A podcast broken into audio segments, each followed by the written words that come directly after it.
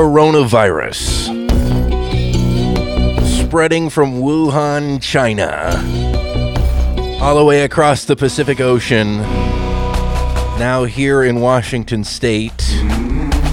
How serious is this? And what effect might it have on the farming world? Welcome back. We continue the farming show here on KGMI News Talk 790. I'm Dillon Honcoop. Glad to have you along for the ride this morning.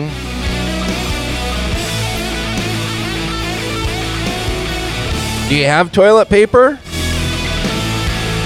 Really, it's kind of a rough deal for people who actually need toilet paper, namely myself. Uh, you go to Costco, there's nothing there. What, what, what's, what's with this madness joining us on the program this morning? Uh, he's a Skagit for, uh, he's a native Whatcom County uh, farmer, but now a Skagit County dairy farmer. He's a humorist and an all around ag Twitter golden boy. Dwayne Faber, welcome to the program. You know, Vance Crowe the other day called you one of the most well known farmers in the world. Is that is that true? Oh my goodness, that's quite the accolades. I, I don't know if that's true or not. But Did you see that tweet from him? I did not actually. I have to go back and Oh, look. good grief. Aren't you on Twitter like 24 7? I should be more apparently. I'm not. I'm not enough. Well, thanks for being with us on the program this morning. Um, coronavirus uh, is having, from what I'm reading, potentially some impacts on the dairy markets. How, do, how does that work? I, I know you like to follow this stuff pretty closely. What's happening globally with markets and all this kind of stuff that I just barely understand. Yeah, it, it has had an impact. The the crazy thing is we had some really bullish news in the fact that China dropped their tariffs on dairy products uh, here recently. About last week, they came out and announced that they'd be uh, bringing in dairy products again, which is which is bullish for the dairy industry. And yet you kind of have this worldwide slowdown, worldwide shutdown, and, and that's had an impact. You've got a flight to safety as as capital flees other countries and starts buying U.S. bonds and driving up the price of the American dollar, which makes us less competitive on the global market. So that's had an impact. And and then just uh, the, just the fear in general. You know, the coronavirus is leading to a sinking of, of all asset classes, of all commodities, and uh, we're not immune to that in the dairy industry. And we've definitely seen that the last month or so. We've had about a what two dollar drop in uh, eh, maybe about fifty two dollar drop in the class three market, and then class four market, uh, the butter market has has really gotten hammered, and so it's uh, definitely definitely had an impact, and it'll be interesting to see where it all shakes out at. Now, Uh, is that th- those drops that you talk about in prices? Is that you you think, or is it being attributed entirely to this coronavirus situation, or are there other factors in play there? So there are some other factors. Uh, you know, it has been profitable the last six months to, to make milk, and so there has been an expansion of the dairy herd. You know, we've uh, slowed down on culling, and so that there's more and more cows out there producing more. There was a big cheese report that came out here recently saying cheese inventories were quite a bit higher than they were uh, a year ago, and so that that has weighed on the market too. And so you know, anytime it's profitable, there's expansion on the dairy side, and we keep putting more milk out there. So we'll we'll see where it goes. But uh, I I almost think that some the bigger factor is you know we're just putting putting out too much milk again, and we'll see we'll see where we're at. It uh, Can't the- we just con- can't we just convince you dairy farmers just to hold on at least for a few months before putting on more cows? Right. Well, it was interesting. Uh, I was talking to somebody the other day that was involved in the, the marijuana industry, and the marijuana price, I guess, has completely collapsed. Mm-hmm. And so, leave it to farmers to screw up the most lucrative product out there, the highest margins possible, and give give dairy farmers the green light, and we'll find a way to overproduce and completely collapse literally any market. So, Well, that's been our joke around the office. If there's something that you need, I mean, if, if get get farmers, farmers will find Right. a way to overproduce that stuff. Um, That's exactly right. We figure apply that to our, our fish situation. You know, if if we're having oh. uh, struggles with salmon runs and whatnot, get the farmers involved because they know how to overproduce stuff. For, in, in a short amount of time, there will be more fish than anybody knows what to do with if you put the farmers in charge. Exactly right. exactly right. That's one thing we're good at. That's entirely correct. But it is crazy how that works, and you got to wonder, uh, you know, uh, any other developments in the market aside, if that kind of puts a ceiling on any potential price growth. If if that's all it takes for uh, production to start ramping up and then tamp down any of the increases uh, that, that have been made. Right, and and I mean, in summary, there was an article too, I think on Bloomberg a while back, that there's more and more dairies now that are large scale, and they're quicker to respond when markets are profitable. And so, you know, all it, I mean, the, the flow of information is so quick. It used to be you didn't know your milk price, you know, until after you got your milk check. Whereas today you can see on the futures exchange where profitability is, where it's going to be, and, and we're quicker to respond to those markets anytime it is profitable. And, and, and, and that's a little bit scary too. We, these uh, big cycles of ups and downs, you know, of, of huge profitability followed by huge losses, flatlined a little bit, which can be a little more deceiving because, you know, if you're under that cost of production – you're continually losing money and you don't ever have that reaffirmation of the upcycle to you know let mm-hmm. you know that things are going to be okay or give you a chance to kind of catch up with uh, potential accounts payable and making making the banker happy so there's definitely challenges you know in this this market it seems like a different market than you know it's been in the last several decades well, and and we haven't actually said out loud the the appropriate adage here, which is if the prices are up, you put on more cows, but also if the prices are down, what do you do? Yeah, absolutely. You put we on more uh, cows. That's right. We keep pounding out product, right? Because then it's a cash flow game, right? Yeah. A, absolutely. So, right? That's so challenge. again, overproduce. That's what, what farmers know know how to do best. Unfortunately, you know, it, it's good for people wanting cheap, uh, stable food supply. It's not always good for farmers um, trying to make a living. But of course, there are a lot of other pressures too. And uh, like we're talking about coronavirus, just another pressure market wise. Um, beyond the markets, what are the big pressures on, on dairy right now here as we come into spring 2020? It's been a it's been a wet spring. You know, we're uh, we're hoping that things start drying out. We can get back into the fields a little bit, but it's it's definitely been a wet spring. That's a concern. Uh, you know, it, it really starts and ends with profitability. You know, we need that profitability, and we've had a, you know a couple months of that, and so waiting to see how the rest of the year shapes out. It looks like the back half of the year is going to potentially be better. Um, but that's always a big concern and then we're always facing environmental concerns out here in the in the Pacific Northwest and so making sure that we check all the boxes on, on what's required of us and, and making sure that we're able to you know apply manure in a, a timely fashion and, and environmentally safe way. That's always a, a, huge part of what we do, and and it's been it's been good for us. We've been uh, yeah no no issues no issues on that, so it's been good. But yeah, just the regular challenges of coming into springtime and the anticipation of planting a new crop. So. With us right now is Dwayne Faber. He grew up in Whatcom County, but he ditched us uh, several years back and, and moved down to Skagit County. So technically, he's a Skagit County dairyman.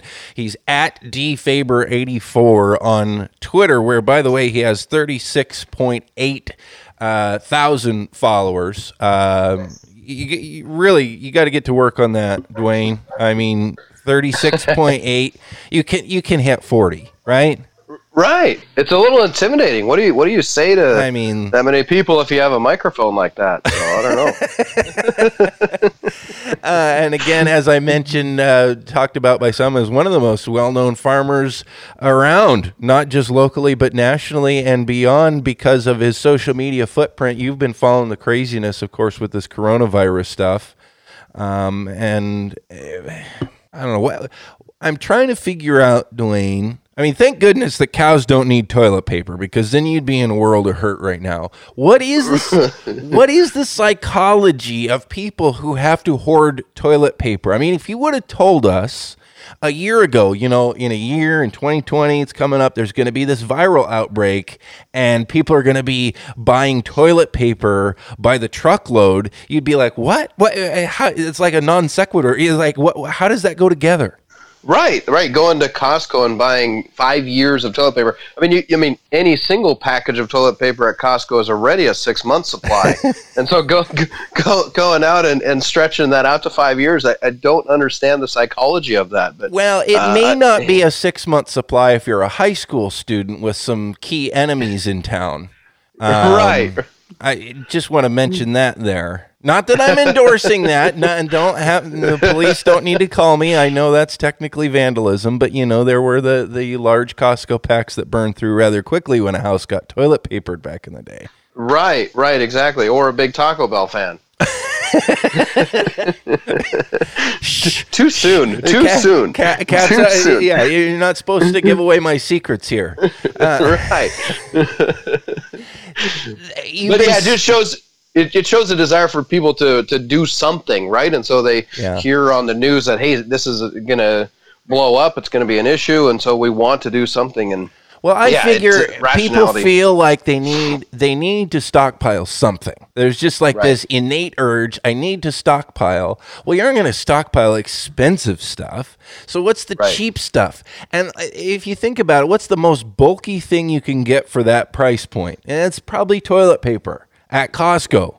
You know, right. so then you can feel like you've got a room full of supplies, even though it's just you know, right uh, TP. But you know, yeah. No, I, I don't understand the psychology of it, and, and we're always late to react on stuff typically, right? And um, you know, saving for retirement or making sure. I mean, you're you're still more likely to die from heart disease than uh, coronavirus. So you know, learn to get your physical house in order in that front before going and buying TP. You can probably do, do more for your health by going and jogging or uh, hitting the hitting the elliptical. Yeah, there are memes going around about uh, how it's scary how how hand washing is apparently a new thing to so many people. Like, well, what what was going on up until now? Right, right. Yeah, exactly.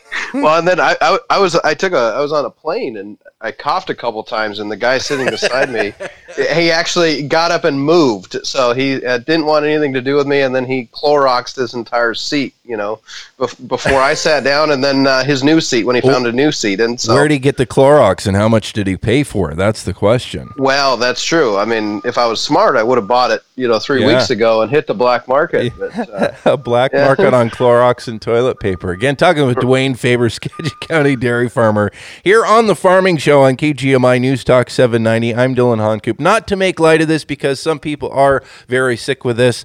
Uh, it is primarily people, you know, uh, in, in immunocompromised um, situations, as we've been getting so familiar with hearing that term you know uh, folks who are older or maybe have you know they're battling some kind of other disease or something that's weakened their immune system. Um, so you know it, the good news, I guess, is that the bulk of the population apparently doesn't have a ton to fear from potentially getting sick from this. But, you know, there's the conspiracy theories out there too right now, uh, talking about how dangerous this virus could actually be. So, yes, we are having a chuckle. No, I don't want to make light of the people that are actually um, you know, suffering from this and the deaths that have occurred and the concern that is out there. But sometimes you do just got to step back and say, maybe we're taking ourselves a little bit too seriously. Is that fair, Dwayne? It, it is. It uh, and I think the jury's still out. I mean, there's still a lot of unknowns about you know how far is it going to spread? Is it going to die off like a normal flu? You know, as we start getting warmer and, and the sunshine starts killing more of the virus that's hanging out out there. Um, yeah, we'll we'll see where it all goes. I mean, there's definitely both sides of the spectrum, right? You have people that are calling this the apocalypse and going to kill 15, 20 million people, and others that say that it's no different than the flu. And so, yeah, we will see. It's definitely been a threat. It's going to have a huge impact on on you know really every financial market. You know, it's definitely caused fear, and um, you know this this you know this is the black swan that Nassim Taleb talks about, where you know something completely unknown springs up, and it just has you know markets are in turmoil, and and, and the dairy industry is has not been immune to that. Now, can cows get this? This virus? I, I can't remember yes. what the what the word is on that. Right. So the coronavirus, actually, on the dairy side, we do vaccinate for a coronavirus in cows, but it's a different species than the one that is going around in humans now. Not COVID nineteen. Correct, not COVID nineteen. That, that exactly right. And and similar to flus, I mean, you've got you know many different strains, and but there has not been any data that the the virus in cows, cattle jumps over to humans. So, um, yeah, we'll we'll uh, we'll see where it all goes. But yeah, I've been seeing ag Twitter and and other social media outlets full of farming people, which of course I follow all the time, uh, posting pictures of their coronavirus treatments for their their animals, saying, "Oh, I'm I'm safe. Look, you know, we already have medicine for this." It's like, no, no, no, no. That's that's not the same thing. Like I I, I get the joke, but it's it's not the same thing, folks. Uh, mm-hmm. don't don't go take that cow, whatever it is, vaccine or or medicine or I, what is that? What is it that you actually give cows for for corona? Which obviously it's different coronavirus than than what humans are having. Right? Yeah. Yeah. So we, we give we give it to baby calves. There's a paste called First Defense, and then there's a lot of uh, multi-way vaccines that have that coronavirus okay. vaccine in it. And uh, yeah, yeah, if it was the same, we'd already have the solution on the vaccine side, you know, for for the COVID nineteen, right? But it does the, the vaccine on the cattle is different, and so it it's not applicable. Um, I was talking to a veterinarian though, and, and there were some human side uh, medical researchers that have been reaching up to those in the know on the bovine side, asking, you know, what does this vaccine look like? And and it sounds like there's a lot of sharing going on between countries and trying to come up with a solution for a vaccine to help limit this. It, it, contrary to what Trump had said, it sounds like we're 12 to 18 months away from having a yeah. vaccine for it. But uh, yeah, it. I think I think there's. Uh, a lot of really smart people working towards coming up with a vaccine, and uh, hopefully we, we get a solution sooner rather than later. Dwayne Faber, always good to chat with you. Great to have you here on the program with us. You're you're talking with us uh, from Arizona this morning. What the heck are you doing down in Arizona? Are you on vacation? I, I needed some vitamin D. I, I was oh, just man. sick of the rain. I was like, I need to see that bright shining orb that apparently is out there somewhere. So yeah, no, just uh, flew down to, to Phoenix to get away for a little bit and, and just sit in the sunshine and so catch catch some Mariner spring training maybe. Yeah. So. Well, I there has been just a whack of people gone from from up here over the it, for whatever reason. It's the last few weeks that you know you look at Facebook and everybody's been in Hawaii or Palm Springs or Arizona or Vegas or something in the last few weeks here. So uh, apparently, uh, apparently it's not a ghost town here in Lynden because of COVID nineteen. It's just because everyone's on vacation before everything gets crazy again in the farming community. That's exactly right. Yeah, it's going to get a little wild. Although, yeah, the uh, it's been interesting. I, I, it feels like I five is uh, a lot less cars on the road, it and then in the airport is. too. Yeah, airport too. There wasn't as many people in the airport, and it, it's having an impact, right? And so you can see the impact just in daily life, and it is going to have a financial impact on the markets and and uh, for some time. Yeah, I told my buddy uh, yesterday. I said, "Let's go to Seattle." I mean, we're hearing about all these empty restaurants and whatnot. Like, this is the time to go. Uh, right, I, I, right. That's the number one thing I can't stand about going down there is all the people. Well, if they're gone, I'm time to exactly go right. Dwayne Faber, again, thank you so much for being with us on the program here this morning. We appreciate it. Thank you, Dillon. It was a blast.